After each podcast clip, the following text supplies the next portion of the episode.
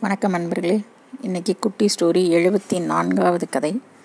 இது வந்து திரு கிருபானந்த வாரியார் அவர்கள் சொன்ன ஒரு குட்டி கதை. ஒரு கோயில் யானை வந்து அதோட ஃப்ரெண்டு யானை கூட சேர்ந்து நல்லா குளிச்சுட்டு நெத்தி நிறைய பட்டையை தீட்டிக்கிட்டு ரொம்ப சுத்தபத்தமாக வந்துக்கிட்டு இருந்துச்சான் அந்த அது வந்துக்கிட்டு இருந்த வழியில் ஒரு ஒடுக்கமான ஒரு பாலம் இருந்திருக்கு.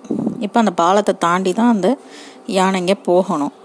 அப்போ இந்த யானை பார்த்துருக்கு எதிர சேத்துல நல்லா குளிச்சுட்டு வாழை ஆட்டிக்கிட்டே ரெண்டு பன்றி வந்துக்கிட்டு இருந்ததான் அப்போ இந்த யானை என்ன பண்ணியிருக்கு இந்த எதிரில் வந்த பண்டிங்களை பார்த்துட்டு நம்ம தள்ளி நிற்கிறது நல்லது அப்படின்னு ரொம்ப ஓரமாக ஒடுங்கி அந்த பன்றிகளுக்கு வழிவிட்டு நின்றுருந்துருக்கு. அப்போ அந்த பன்றி கூட்டம் வந்தது இல்லையா? அதில் இருந்த ஒரு பன்றி வந்து சொல்லிச்சான் பாத்தியா என்னை பார்த்து அந்த யானைக்கு எவ்வளோ பயம்.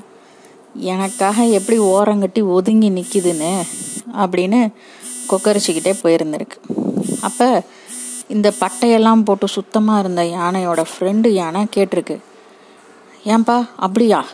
நீ அப்படியா பயந்து போயிட்ட? அப்படின்னு. உடனே அதுக்கு அந்த கோயில் யானை பதில் சொல்லியிருக்கு.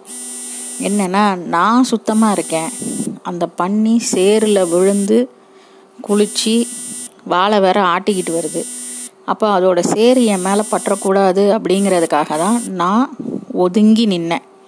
நான் ஒரு நிமிஷம் அதை ஏறி மிதிச்சா கூட அது தும்சம் ஆயிடும் ஆனால் அப்பவும் ஏன் காலு தான் அழுக்காகும்? அந்த சேராக ஆகி அழுக்காயிடும் காலு.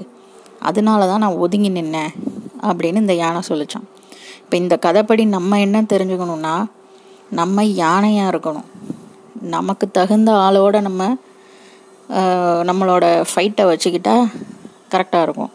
ஆனால் இந்த மாதிரி பன்றி கூட்டங்களெல்லாம் நம்ம லெவலே கிடையாது அதெல்லாம் அப்படின்னு ஓரமாக ஒதுங்கி நின்று தான் தள்ளி தான் நம்ம போகணும்.